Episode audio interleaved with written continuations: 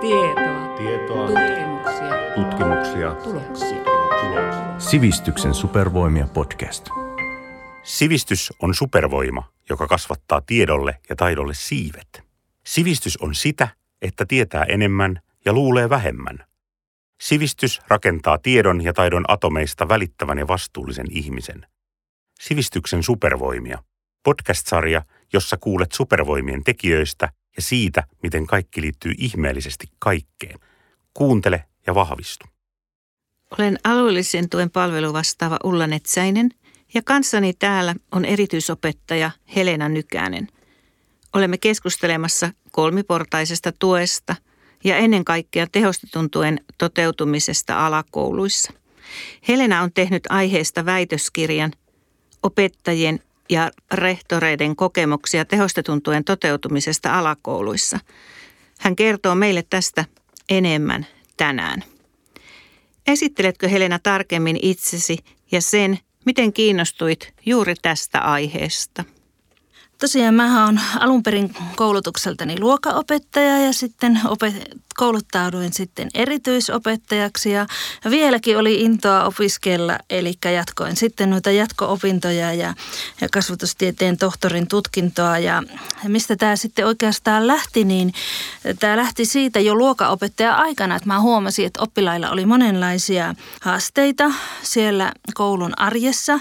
Ja, ja tuntuu, että ei välttämättä ole niitä keinoja tuota, millä aina vastata koko luokan ja kaikkien niiden oppilaiden tarpeisiin. Ja, ja siksi sitten alkoinkin erityisopettajaksi opiskelemaan. Ja senkin jälkeen on tuntunut, että niin moninaisia on luokissa haasteita, että vielä sitten kiinnostui enemmän. Ja, ja kun tämä kolmiportainen tuki tuli silloin 2011 syksyllä aloitettiin kouluissa, sitten aloin kiinnostumaan siitä, että miten, miten tota, tämä toimii ja ennen kaikkea tuo uusi, uusi siinä tämä tuen porras, tämä tehostettu tuki. Eli meillähän on nykyään yleinen, tehostettu ja erityinen tuki. Ja, ja sitä tuota, halusin sitten saada enemmän semmoista tutkittua tietoa ihan tästä aiheesta ja miten, miten ylipäätänsä tätä tuen toteutumista ja tuen antamista voisi sitten kouluissa kehittää.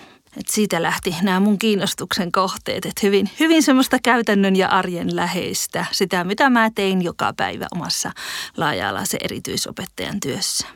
Laaja-alaisen erityisopettajan työ on hyvin monenlaista ja, ja kolmiportainen tuki todellakin on tuen muoto, mistä me puhutaan perusopetuksessa. Siellä on, kuten mainitsit, niin tuo yleinen tuki, se me voidaan ajatella, että se kuuluu kaikille.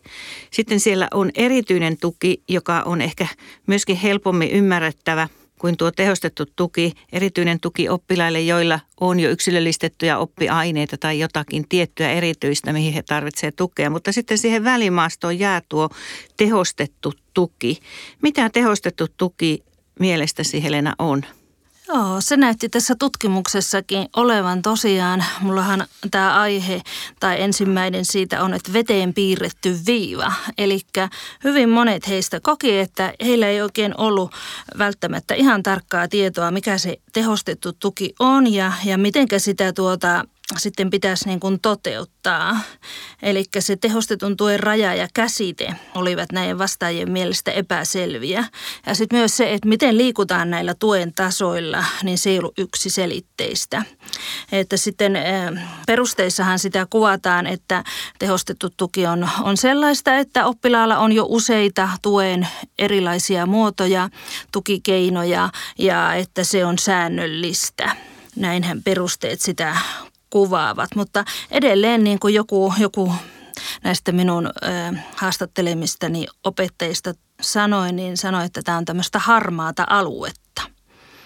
Mullahan oli tutkimuskysymyksenä tässä, että juuri, että miten opettajat ja rehtorit kuvaa tätä tehostettua tukea osana kolmiportaista tukijärjestelmää alakoulussa – sitten miten tämä tehostettu tuki on toteutunut alakoulussa. Ja kolmantena kysymyksenä oli vielä, että miten perusopetuslain muutoksen läpivienti on onnistunut alakoulussa opettajien ja rehtoreiden mielestä. Mulla oli tässä tutkimuksessa oli, oli viisi luokkaopettajaa, viisi erityisopettajaa ja viisi rehtoria, joita mä henkilökohtaisesti haastattelin. Ja sen lisäksi mulla oli tämmöinen focus group-ryhmä, jossa oli kolme alakouluopettajaa ja kolme erityisopettajaa. Ja, ja he saivat keskenään keskustella mun antamista aiheista, jotka oli niitä samoja, mitä oli näissä haastatteluissa. Ja lisäksi mulla oli tämmöinen dokumenttiaineisto, eli siinä oli tuota 40 pedagogista arviota ja sitten tehostetun tuen oppimissuunnitelmaa ja, ja niitä, sitten näitä aineistoja vertasin. Pedagoginen arviohan tehdään siinä vaiheessa, kun mietitään, millä tuen portaalla oppilaan on hyvä olla, onko hän siinä yleisessä tuessa vai, vai siirretäänkö sitten jo tehostettuun tukeen. Ja sitten oppimissuunnitelmia tehdään siinä vaiheessa, kun oppilaalla on jo jotakin tuen päätöstä ehkä olemassa. Pääsääntöisesti siis tehdään näin, että oppilaalla on tehostetun tuen päätös ja, ja sitten kirjataan sinne oppimissuunnitelmaan niitä tuen muotoja ja keinoja. Minkälaisia tuen muotoja ja keinoja opettajat käyttivät? Joo, tutkimustulosten mukaan niin nämä tukikeinot on ja tukimuodot lisääntyneet. Et hyvin, hyvin yleistä oli osa-aikainen erityisopetus ja tukiopetus, ohjaajien, koulunkäynnin ohjaajien tai avustajien palvelut, eriyttäminen tunneilla eri keinoin, kodin ja kodin välinen yhteistyö. Nämä oli varmaan niitä, ja yhteistyö ylipäätänsä eri toimijoiden kesken oppilashuollon ja, ja sitten kuntouttavien tahojen kanssa oleva yhteistyö. Ne oli varmaan sitten niitä kaikista käytetyimpiä keinoja. Että tärkeimpinä tukimuotoina he totesivat, että on tämmöinen yksilöllinen oppilaan omasta lähtökohdasta suunniteltu ja annettu tuki, riittävä henkilöstöresurssi ja yhteistyön tekeminen eri to- osapuolten kesken. Nämä oli ne, ne kolme, mitä tutkimustulosten mukaan painotettiin eniten. Vielä kysyisin siitä tehostetun tuen määritelmästä. Kävikö se näiden opettajien vastauksista esiin jotenkin, että miten he ymmärsivät sitä tehostettua tukea? Joo, se oli tosiaan se määritteleminen oli, oli haasteena ja yhtenä tämmöisenä kehittämis, kehittämisajatuksena tästä nousikin, että kansallisesti tämä tehostetun tuen raja ja käsite niin tulee määritellä selvemmin ja sitten myös se, että miten näillä tuen tasoilla liikutaan, niin se myös tarkemmin, että osalle se oli selkeä, mutta oli vielä paljon, joille ei tämä ollut niin selkeätä. Mä oon kerännyt tämän aineiston 2014 keväällä. Että tämä sillä tavalla on jo kuitenkin olisi ollut jo käytössä tämä kolmiportainen tuki useamman vuoden, mutta toki sitten tästä ei voi aivan niin kuin vetää samoja johtopäätöksiä, jos ne olisi tehty vaikkapa tänä vuonna tai viime vuonna. Että toki siinä voi olla sitten eroa. Mutta sitten jos ajattelen itse tuolla käytännön tasolla, kun toimin ja, ja tietysti juttelen luokanopettajien, erityisopettajien ja rehtoreiden kanssa näistä, niin kyllä se tuntuu, että se edelleenkin on ne samat pulmat ja, ja nämä, mitä mulla tuli tutkimustuloksia, niin ne ovat hyvin samansuuntaisia kuin kaikissa aikaisemmissa tutkimuksissa saadut tutkimustulokset. Ja omassa työssäni kohtaa myös juuri näitä samoja ongelmia ja tätä tehostetun tuen välimaastoon jäämistä, sitä, että miten sitä ymmärretään, missä vaiheessa siirrytään jo sitten erityiseen tukeen, niin se on varmasti edelleenkin, vaikka tästä vuosia on jo kulunut siitä sun tutkimusaineiston keräämisestä, niin se on edelleenkin tällainen veteen piirretty viiva se, että mikä on tehostettua tukea ja milloin se tulisi aloittaa ja milloin se tulisi sitten siirtyä astetta vahvemmaksi, eli erityisen tuen portaalle siirtää oppilasta. Et edelleen varmasti samojen ongelmien kanssa painitaan, että en yhtään ajattelisi, että, että tämä tutkimuksen niin anti olisi jollakin tavalla vanhentunutta tai ei olisi ihan akuuttia tällekin päivälle.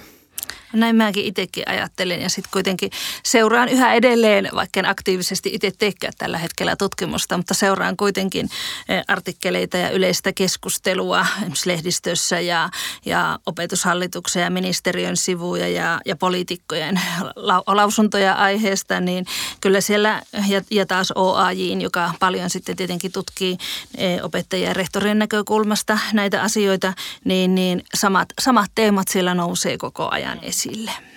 Kyllä, tämä on ihan totta. Tärkeimpinä tutkimustuloksina mainitsit tuossa aiemmin, että, että se tehostettu tuki ei toisaalta myöskään toteutunut. Eli oli asioita, joista ajateltiin, että ollaan tehostetussa tuessa ja oppilaalle annetaan ää, tukea. Ja sitten kuitenkin se tehostettu tuki ei riittävällä tavalla toteutunut, niin mistä se johtui? Tässä varmaan on tuota monia syitä, mutta yksi syy, mikä esimerkiksi tämä mun tuloksen, tutkimustulosten pohjalta tuli, niin on se, että kaikki opettajat ei ole saanut tarpeeksi koulutusta – Hyvin usein niin eh, tässä tapahtuu semmoinen ilmiö, että ne, jotka kouluttautuvat muutenkin, niin menevät yleensä koulutuksiin. Ja sitten meillä on osa, osa on tuota henkilökuntaa, jotka eivät ehkä koe tarvitsevansa tai jostakin muusta syystä niin, niin halua lähteä koulutukseen, niin tämä voi olla sitten semmoinen yksi sitten tekijä tässä. Et positiivisena puolina, jos ajatellaan näistä tutkimustuloksia, oli se, että tässä tehostetun tuen toteutumisessa niin oppilaan osallisuus, asema ja oikeudet oli kuitenkin parantuneet. Näin kokivat kaikki nämä vastaajat, voi sanoa ihan, ihan poikkeuksetta. Ja, ja sitten tätä varhaista ja ennakoivaa tukea on otettu käyttöön.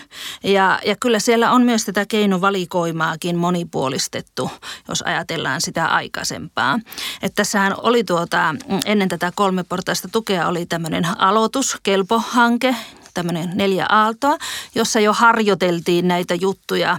Ja yhdessä mietittiin eh, isoissa porukoissa aina tuota äh, ei ole enää läänejä, mutta kuitenkin sillä tavalla alueittain, niin kuin, että, että miten tätä asiaa voisi lähestyä ja koulutettiin. Ja ne varmasti, jotka oli tässä kelpohankkeessa, niin heillä oli niin kuin paremmat edellytykset sitten ottaa tämä kolmeportainen tuki käyttöön. Että selkeästi ne, jotka siellä minunkin tutkimuksessa vastasivat, että eivät olleet osallistuneet siihen kelpohankkeeseen, niin heille se oli niin kuin vielä semmoinen oudompi, eikä ollut niin tuttu tämä asia ja, ja tähän liittyvät jutut, että Tämä on varmasti semmoinen yksi puoli, joka on tässä. Ja sitten ehkä jos niin kuin kokonaisuutena mietitään noita tutkimustuloksia, niin, niin sekä luokanopettajat että rehtorit kokivat, arvioivat, että tämä työmäärä on nyt lisääntynyt ja tuota, se on monimuotoistunut. Että he ovat paljon enemmän tämmöisissä palavereissa mukana ja sitten tämä pedagoginen asiakirjojen täyttäminen vie paljon aikaa sitten ja ylipäätänsä se yhteistyö, että suunnitellaan tätä tuen antamista ja mietitään niitä keinoja niin kuin, että se on semmoinen vähän suhteellinen, että meillä ei YS-aika kuitenkaan ole lisääntynyt, jolloin aika paljon kuitenkin näitä asioita varmaan pitäisi hoitaa sitten. Kyllä opetushenkilöstö tarvitsee lisää täydennyskoulutusta, jotta se pystyisi vastaamaan moninaisten oppilaiden tuen tarpeeseen. Ja, ja tuota, sitten myös tämä, että että myös peruskoulutukseen ihan sinne pitäisi meidän, meillä on siellä luokanopettajallakin viisi opintopistettä, on ollut itsekin kouluttamassa yliopistolla, niin se on tosi vähäinen määrä. Ja, ja nythän onkin monissa tutkimuksissa tullut, että nämä uudet opettajat, jotka menevät kentälle, niin aivan uupuvat sitten näiden töiden kanssa. Ja, ja yleensä se kaikista uuvuttaminen on justiinsa nämä haastavat oppilaat ja haastavat huoltajat. Ja heistä tuntuu, että heillä ei ole sitten välttämättä välttämättä keinoja, miten sitten kohdata heitä ja, ja hoitaa näitä asioita eteenpäin. Tässä varmaan on näin, että se tämmöinen kolmiportaisen tuen rakenne ei yliopistokoulutuksessa tuu riittävästi. Ja sitten toisena ongelmana on varmasti myös se, että tällainen puhutaan yleisen tuen keinoista, itse haluaisin puhua ehkä enemmän tuen keinoista, sitä keinovalikosta, mitä eri portailla pystytään käyttämään ja, ja voidaan käyttää, niin sen laajuus ja sen ymmärtäminen opettajilla voi olla vielä vähän niin kesken, että mitä kaikkea se eriyttäminen on, mitä kaikkea se tuki oikeasti pitää sisällään. Mutta ihan kuten totesit tuossa – uuden lain myötä, joka ei enää ehkä kovin uuskaa ole, voi olla, että tässä vähitellen sitäkin lakia ollaan uudistamassa, niin tämmöisen kirjallisen työn määrä on opettajilla vahvasti lisääntynyt ja se myöskin kuormittaa sitten opettajille, eli tämä kirjaamisen vastuu ja sen kirjaamisen merkit, miten sitä tehdään, niin sitä pitäisi vielä pohtia kovastikin. Kyllä. Ja varmaan niin kuin näissä itse lomakkeista, mikä munkin tutkimuksessa tulisi, niin lomakkeissa olisi niin kuin parantamisen varaa, että ne olisi semmoisia täyttäjä ystävällisempiä ehkä. Että monesti niissä kysytään samaa asiaa useammassakin kohdassa. Ja, ja vanhemmillehän sitten opettajat kuvaavat, että nämä pedagogiset arviot ja pedagogiset selvitykset ja nämä niin on hyvin semmoisia haastavia termejä ottaa käyttöön. Jos me ajatellaan tätä tuen toteutumista, niin, niin kyllä mun tutkimuksen mukaan ja niin kuin muidenkin tutkimuksien mukaan, niin oppilaan ei koeta saavan riittävää tukea ja tarpeeksi semmoisia tehokkaita tukimuotoja tässä nykyisessä järjestelmässä. Ja ylipäätänsä tämä kolmiportaisen tuen resurssointi koettiin olevan liian vähäinen jotta sitten tätä tehostettua ja erityistä tukeakin voitaisiin toteuttaa kolmeportaisen tuen, lähikouluperiaatteen ja inkluusion hengessä – kyllä meillä selkeästi on tarve, tarve siihen muutokseen ja siinä mielessä itse niin vähän harmittelin meidän, meidän nykyisen opetusministerin kannanottoa, jossa hän siirsi tämän lain uudistamisen seuraavalle hallitukselle eikä alkanut sitä tehokkaasti hoitamaan. Että toki se oli hienoa, että saatiin, saatiin tämä toinen astin nytten kuntoon ja että sekin on ilmainen kaikille. Se lisää sitä tasa-arvoa tietenkin, mutta kyllä, kyllä meidän täytyy vahvasti Suomessa panostaa tähän perusopetukseen, että niin kuin tarpeelliset perustaidot olisi kunnossa, jotta sitten voidaan sillä toisella asteellakin selvitä ja, ja jatko, jatkokoulutuksessa. Nythän uudistettiin varhaiskasvatuslaki myöskin, missä Joo. kolmitasoinen tuki tuli varhaiskasvatuksen puolelle ja oletettavasti tässä ryhdytään nyt sitten uudistamaan tätä perusopetuslakia. Joo, tämä oli erittäin hyvä tämä varhaiskasvatuksen. Meillä oli aikaisemmin vaan, että esiopetuksessa oli tämä kolmiportainen tuki. Ja tutkimuksissahan todettiin, että hyvin paljon siellä ei, ei niin kuin ehditty sen yhden vuoden aikana niin kuin ottaa näitä tukimuotoja käyttöön ja toisaalta tehdä sitten näitä pedagogisia asiakirjoja ja siirtoja tuen tasolle, vaan ne alkoivat sitten koulussa ykkös-kakkosluokalla äh, sitten niin kuin vähän romahtivat opettajalle siinä, että alkaa niitä selvittelemään. Että siinä mielessä on hyvä, että tämä on nyt yltänyt koko varhaiskasvatukseen ja on niin kuin sama, sama linja ihan pienestä tuonne toiselle asteelle sitten meillä. Että se on tosi niin kuin positiivista ja, ja hyvää. Ja, ja kyllä meillä sitten, kun me ajatellaan niin kuin laajemmasti, niin eh, PISA-tuloksista puhutaan nykyään hyvin paljon niiden laskusuunnasta ja siitä, että meillä on näitä koulupudokkaita ja syrjäytyjiä. Et kyllä sitten taas tutkimukset osoittaa sitä, että jos me katsotaan vaikkapa vankiloita tai syrjäytyjiä, niin hyvin usein heidän taustaltaan sitten löytyy jonkinlaiset koulunkäynnin vaikeudet, oppimisvaikeudet, ehkä kiusaamista, alisuoriutumista, erilaisia nepsyoireita, joihin ei ole sitten annettu tarvittavaa tukea, että kyllä näihin oppimisvaikeuksiin ja, ja koulunkäynnin tuen haasteisiin vahvasti vastaamalla me sijoitamme sitten sinne tulevaisuuteen niin, että, että kaikki täällä ihmiset Suomessa niin pystyisi sitten toteuttamaan itseään ja, ja saisi semmoisen hyvän tulevaisuuden ja rakentaisivat tätä Suomea yhdessä. Tehostettu tuki jää siihen yleisen tuen ja erityisen tuen väliin. Yleinen tuki annetaan kaikille – pienimuotoisemmin. Ehkä erityinen tuki on jo selkeästi määritellympää, ohjatumpaa.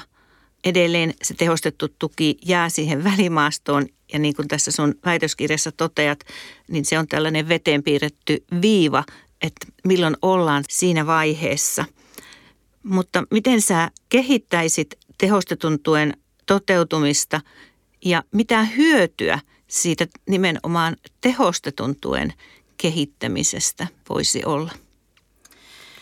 Joo, tämä onkin semmoinen todella tuota hyvä, hyvä kysymys ja tähän on mietitty paljon vastauksia ja tutkittu tätä asiaa. Ja kyllä tuota noin niin, näitähän on hyvin vaikea erottaa tässä kolmiportaissa tuessa tavallaan näitä tuen tasoja ja sitten kun ajatellaan, että, että mitä pitäisi kehittää, mutta selkeästi niin se, että ryhmäkoot olisi pienemmät, niin se olisi niin kuin yksi semmoinen tukikeino kaikkien oppilaiden auttamiseen, mutta erityisesti tehostettu tehostetun ja erityisen tuen oppilailla. Silloin opettajilla olisi enemmän aikaa sitten keskittyä heitä ja antaa oikeasti näitä tukimuotoja. Sitten myös tämä tehostetun ja erityisen tuen oppilaiden määrän vaikutus myös luokkakokoon, niin senhän pitäisi olla pienentävä. Ja samoin erityisopetuksen resurssi ja koulunkäynnin ohjaajan tukea ja näin edelleen. Ja kyllä me tarvitaan sitten, jotta pystytään näihin tehostetun tuen haasteisiin vastaamaan, niin me tarvitaan tietoa enemmän näistä oppimisvaikeuksista ja muista tekijöistä. Sitten vielä enemmän opettajille. Että luokaopettajat sitten kuitenkin suhteellisesti, jos verrataan vaikka aineenopettajiin, niin on saanut enemmän koulutusta. Että aineenopettajat on tutkimusten mukaan se kaikista ehkä siellä äh, semmoinen ryhmä, joka tarvitsisi eniten koulutusta. Kyllä me tarvitaan lisää tämmöisiä tehokkaita niin kuin yleisopetuksen luokassa toimivia tukikeinoja. Ja erityisesti tätä kehittämistä vaativat erityiseen tukeen, käyttäytymiseen, sosioemotionaalisiin ja psyykkisiin haasteisiin liittyvät tukimuodot. Niissä opettajat kokevat olevansa heikoimmillaan ehdotin näissä kehittämiskohteissa, että olisi hyvä tehdä tämmöinen esimerkiksi opetushallituksen tai ministeriön kolmiportaiseen tukeen liittyvien parhaiten käytänteiden tämmöinen verkkosivusto, jossa ne koottaisi kaikki yhteen paikkaan ja opettaja olisi helppo mennä katsomaan, että no nyt mulla on tuota vaikka tämmöinen tarkkaavaisuushäiriöinen ja jolla on keskittymisen vaikeat, miten mä pystyisin tukemaan ja mitä kaikkia tukikeinoja voisi olla. Mehän puhutaan paljon yliopistoissa nyt juuri sitä, että tutkittua tietoa ja tiedolla johdetaan ja se, että, että näitä parhaita käytänteitä etsitään. Että jos opettaja lähtee yksinään niitä etsiskelemään, niin se voi aika nopeasti se, se matka loppua. Että tarvitaan tämmöisiä helppoja tuota, josta voidaan saada tätä tietoa. Ja yksi, yksi keino voisi olla myös tukea opettajia työssään, on tämä painoalueiden tavoitteiden laatiminen valtakunnallisesti että nythän tuota painoalueita voidaan käyttää tehostetussa ja erityisessä tuessa. Ja painoalue tarkoittaa siis tämmöiset perus, perusoppiaineksesta vain perustavoitteet saavutetaan ja opetellaan. Oulussahan on nyt laadittu muutamia näitä keskeisiä ja se on todella hyvää. Joo. Ja Kuopiossa on. on myös, myös näitä laadittu, niin tämä on tosi hyvää. Ja niin minun tutkimuksessa, kun näissä valtakunnallisissakin on myös, että tukiopetuksen käyttöä pitäisi lisätä. Resursseja on selkeästi jäänyt käyttämättä kouluissa koko Suomessa se on kuitenkin semmoinen, varsinkin tämä ennakoiva tukiopetus, jolloin sitten kun asioita on käyty jo ennakkoon läpi, niin oppilas pystyy siellä tunnilla osallistumaan ja hän saa hommat tehtyä ja hän saa sitten paljon sitä myönteistä palautetta, joka taas sitten itsetuntoa ja motivaatiota ruokkii kovasti. Joo, tämä onkin ihan totta. Tämmöinen tehostetun tuen portaalla annettu tuki esimerkiksi tukiopetuksen muodossa varmasti ennaltaehkäisisi sitä, että meillä ei siirtyisi oppilaita erityiseen tukeen ja me ei jouduttaisi vaikka yksilöllistämään oppilaan oppiainetta, kun me annettaisiin riittävän ajoissa kohdennetusti sitä tiettyä tukea. Se on varmasti yksi tämmöisen tehostetun tuen painopiste ja hyöty sillä Kyllä. tuen portaalla, että me tehdään siinä niitä oikeita asioita. Joo. Ja sitten jos ajatellaan näitä kehittämisjuttuja vielä, niin tuossa pikkusen jo ehkä sivusinkin, että pedagogisten asiakirjojen laatiminen pitäisi tehdä semmoiseksi selkeämmäksi ja helpommaksi. Ja näitä kirjaamiskäytäntöjä ja ohjeistusta tulisi pohtia. Täällä opettajat toivat esille ja myös itsekin olen sitä miettinyt, että meillä pitäisi olla nämä, nämä alustat, joille kirjoitetaan niin tietoturvallisia, että me voidaan sinne laittaa kaikki oppilaan lääkitykset, diagnoosit, erilaiset testitulokset, kiitokset ja lausunnot ja, ja muualta saatu apu näihin pedagogisiin lomakkeisiin, koska hyvin usein käy niin, että vanhemmat eivät niitä muista eikä tiedä, eikä kun opettajat vaihtuvat, niin kaikki tieto on sitten vähän niin kuin hajallaan ja kukaan ei tiedä, että mitä on tehty ja milloin on tehty ja miksi on tehty. Ja, ja toisaalta myös tuota, tämä oppilaan tuen tarve tulee jotenkin voida perustella näihin pedagogisiin lomakkeisiin, koska si- silloin ei menetetä sitten sitä olennaista tietoa sen oppilaan oppimisen ja koulunkäynnin tuen järjestelyiden ja sen kokonaisvaltaisen hyvinvoinnin kannalta. Itse on sen hyvinvoinnin kannalla, että, että kaikki niin kuin, mikä tukee vaan sitä oppilasta ja sitä koulunkäyntiä. Mm, ja tärkeää on myös aina kirjata se, mitä on jo tehty. Mm. Sekin on asia, joka toisinaan on – jäänyt kirjaamatta. Ei tiedetä, mitä aiemmin on jo tehty ja toistetaan sitä samaa vuodesta toiseen. Eli kyllä näissä tuen asiakirjoissa on paljon kohtia, joita pitäisi miettiä uudestaan. Joo. Ja kyllä meidän varmaan pitää myös tätä opettajien ja rehtoreiden tätä työaikaa ja tehtävänkuvaa ja sitä palkkausta miettiä. Että kyllä meillä on kovastikin on tullut sitä lisää hommaa tämän kolmiportaisen tuen myötä ja ne uudet työtehtävät ja asiat sieltä otettavaa huomioon sitten. Että niin kuin ollaan paljon luettu lehdistäkin, niin opettajat on osa tosi uupuneita sitten ja rehtoreista myös. Toisaalta sitten myös niin tähän erityisopettajan voitaisiin ottaa tarkemmin kantaa, jotta sitten voitaisiin oikeudenmukaisemmin toteuttaa tätä oppilaan saamaa erityisopetusta. Tällä hetkellä se ei ole tasapuolista oppilaita kohtaan koko Suomessa ja sitä tulisi kehittää. Siihen myös tämmöinen mitoitus on puhuttu muun muassa tämmöistä, että sata oppilasta per erityisopettaja. Samalla tavalla kuin koulupsykologeilla tai terveydenhoitajilla tai kuraattoreilla on jo tämmöiset mitoitukset. Ja myös tämä erityisopettajien työnkuvaa ja työtehtävien määrää tulisi selkiyttää ja kehittää, että saataisiin vastaamaan se nykyaikaa. Että meidän pitäisi konsultoida, erityisopettajien pitäisi konsultoida ja auttaa ja tukea näissä ää, kolmiportaiseen tukeen liittyvissä asioissa, mutta meillä ei niin kuin varsinaisesti ole siihen työaikaa. Tällä hetkellä YS-aika on niin kuormittunut erilaisista palaverista ja kokouksista ja tiimikokouksista, että sieltä ei taho jää aikaa ja kuitenkin joka päivä täytyy opettajien niin vastata Vilma-viesteihin, sähköposteihin, eh, puhelinviesteihin ja niin edelleen, että työtä on tosi paljon. Että kyllä koululaitos tarvitsee tähän kolmiportaiseen ja tehostetun tuen toteuttamiseen lisää näitä resursseja, jotka kohdennetaan ihan siihen perustoimintaan korvamerkittynä valtioosuuksina. Että tämä hankehumppa, mistä puhutaan paljon, niin se on uuvuttavaa. Sehän, sehän se on, on uuvuttavaa opettajille täyttää jotakin ja, ja myös opetustoimessa täytyy olla joku, joka hakee näitä ja vastaa näiden rahoitusten toteutumisesta ja miten rahat jaetaan ja niin edelleen. Koska meillä on selkeät tarpeet kouluilla, niin näihin kohdista ihan, ihan valtioosuuksina. Meillähän, jos me ajatellaan niin kuin historiaa, niin meillähän on erityiskoulujen määrä laskenut puoleen kymmenessä vuodessa ja samoin meillä on perusopetuksen rahoitus on kaksi miljardia kymmenessä vuodessa vähentynyt. Eli kyllä sitä juustohöylää on siellä käytetty ja kyllä me ollaan tällä hetkellä siinä vaiheessa, että tuota, pitäisi olla ihan perus siellä valtioosuuksina. Ja sitten sit myös tämä, että, että nyt on niin paljon tehty jo tutkimuksia ja erilaisia selvityksiä ja kaikissa on todettu tämä sama, niin me ei enää tarvita yhtään selvitystä. Nyt, nyt vaan sitten mietitään, että mitkä ne on ne stepit ja, ja millä me lähdetään kehittämään tämä homma kuntoon. No mikä on tehostetun tuen merkitys tulevaisuudessa? Tarvitaanko sitä välimastoa?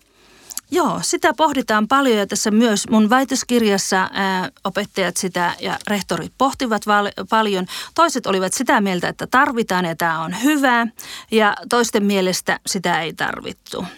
Itse mä koen sillä tavalla, että se jotenkin niin kuin panee sen opettajan ja, ja ne työntekijät siellä huomaamaan, että hei, tämä on tämmöinen lapsi, joka tarvitsee tukea. Ja, ja missä asioissa se nyt tarvitsee, että aletaanpa yhdessä sitä miettimään vanhempien kanssa ja tietenkin mielellään se lapsi mukaan myös siihen miettimään. Ja että me saadaan aikaisemmassa vaiheessa kaikki nämä hommat kiinni, koska sitten jos me ollaan siellä erityisessä tuessa, niin monesti se itsetunto on mennyt jo niin alas ja motivaatio, että sieltä on hirveän vaikea enää nousta.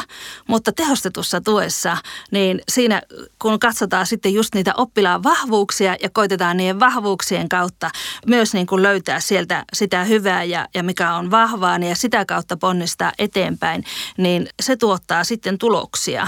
Ja sitten meidän ei tarvitse mennä ehkä niin erikoissairaanhoitoon ynnä muuhun, jotka ovat sitten kuitenkin sitten semmoisia jo kalliimpia palveluja. Mutta kyllä, kyllä mä näen, että tehostetulla tuella on oma paikkansa, mutta että monta juttua voidaan kehittää. Mm, minä näen myös, että tehostetulla tuella on paikkansa näiden kahden tuen tason, tuen portaan välissä. Ja tehostettu tuki nimenomaan auttaa opettajaa koordinoimaan sitä omaa työtään. Se auttaa oppilasta myöskin saamaan sitä tukea, mitä hän tarvitsee. Ja kun me kohdennetaan sitä tukea oppilaalle riittävän ajoissa ja oikeanlaista tukea, niin oppilas voi saavuttaa vaikka ja mitä sitten koulupolkunsa aikana. Ja nimenomaan sellainen pettyminen omiin suorituksiin tai omaan itsensä varmasti vähenee. Että jospa se veteen piirretty viiva kuitenkin vähän niin ohjaisi sitä oppilasta pysymään sitten tässä koulupolulla omalla tasollaan ja kohti niitä omia päämääriään. Hmm, kyllä. Taittiin päätyä tässä aika samanlaisiin ajatuksiin no niin, sitten loppupelissä. Päättyä. Ja ihan hyvä oli tämä väitöskirjan tämä määrite tuossa, että veteen piirretty viiva, koska sitä on vaikea määritellä. Ei me taidettu löytää siihen tässä yhteisessä keskustelussakaan mitään yhdenmukaista yhtä mm. ainoa määritelmää, mutta päädyttiin siihen, että tarpeellinen se varmasti vielä on. Kiitoksia Helena. Kiitoksia Ulla. Tätä podcast-sarjaa olivat tekemässä tosi monta supervoimakasta ammattilaista. Minna Helsteen, Mario Immonen, Pauliina Kanervo ja Jussi Tomberg Oulun sivistys- ja kulttuuripalveluista. Oulun yliopistolta Katri Koivu, Kati Kyllönen ja Heini Pohjola. Pasi Alatalo hoiti tekniikan. Avilta Sirpa Kova, Linda Mord – mainostoimisto Uulioporista Jani Kaarlela, Mika Pyhähuhta ja Mari Siljamaa.